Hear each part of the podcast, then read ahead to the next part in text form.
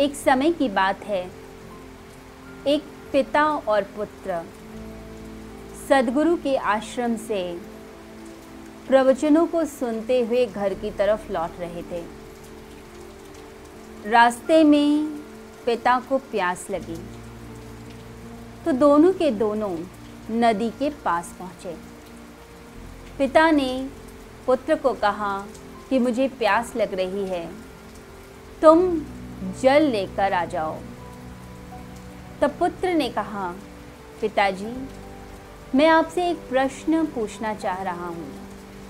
पिता ने कहा, बोलो, क्या प्रश्न पूछना है? तो पुत्र बोला, कि हम सत्संग क्यों जाते हैं? क्यों सदगुरुदेव के आश्रम में जाते हैं? यह तो हमारे घर से बहुत दूर है। और वापसी में आते आते हम थक भी जाते हैं, प्यास भी लगती है। तो पिता मुस्कुराए और कहने लगे, बताता हूँ। एक काम करो, यह बाँस की टोकरी लो और इसमें जल भर कर ले आओ। तो पुत्र ने कहा, ठीक है।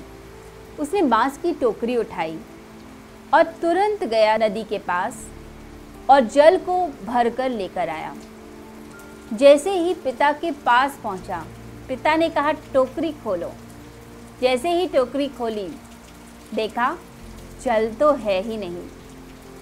सारा जल वह बह चुका है। उस जूट की टोकरी में, बाँस की टोकरी में इतने छेद हैं कि पानी तो भर नहीं सकता। फिर पुत्र ने कहा, मैं दोबारा प्रयास करता हूँ। वह भाग कर गया और फिर जल को भर कर लेकर आया। पिता ने जब खोल कर देखा तो इस बार भी जल नहीं था। अब पुत्र ने कहा, पिताजी, शायद मैं धीरे धीरे गया था, इसलिए पानी बह गया। मैं तेज़ी से भागकर जाता हूँ और जल्दी से जल को भरकर आपके पास लाता हूँ। पिता मुस्कुराए, कहने लगे, ठीक है, प्रयास करो। वह भाग कर गया। दोबारा से जल को भरा, टोकरी बंद की और पिता की तरफ़ भागा। जैसे ही पिता के सम्मुख प्रस्तुत हुआ, पिता को उसने टोकरी खोलकर दिखाई। पिता मुस्कुराए और कहने लगे, बेटा, जल तो नहीं है। पुत्र निराश हो गया। तब पिता ने उसकी ओर देखकर कहा, बेटा, तुम टोकरी को ध्यान से देखो। तो पुत्र ने ध्यान से टोकरी को देखा तो अचंभित हो गया। कहने लगा, पिताजी, यह जो टोकरी है, यह पहले तो डार्क ब्राउन कलर की थी, मट मैली थी। परंतु अब इसका जो कलर है, रंग है, वह तो बिल्कुल बदल गया है। यह तो बिल्कुल साफ़ सुथरी दिखाई दे रही है और बहुत सुंदर लग रही है। तो पिता कहने लगे, बेटा इसी प्रकार से मनुष्य होता है। मनुष्य के अंदर के जो विचार होते हैं, वह मैले होते हैं नेगेटिव होते हैं।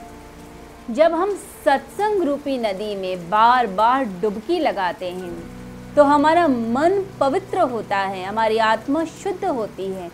हम स्वयं शुद्ध होना शुरू होते हैं, इसलिए हम सत्संग में जाते हैं।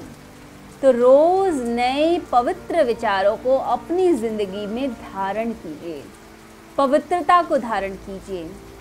विचारों में शक्ति होती है और उस शक्ति को जब हम ग्रहण करते हैं तो ज़िंदगी में सफल होते हैं। तो आइए, आज के दिन हम अपने जीवन को पवित्र बनाएँ, ध्यान की ओर मुड़ें और अपने मन को नई ऊर्जा से भरते हुए ज़िंदगी को मंगलमय बनाएँ।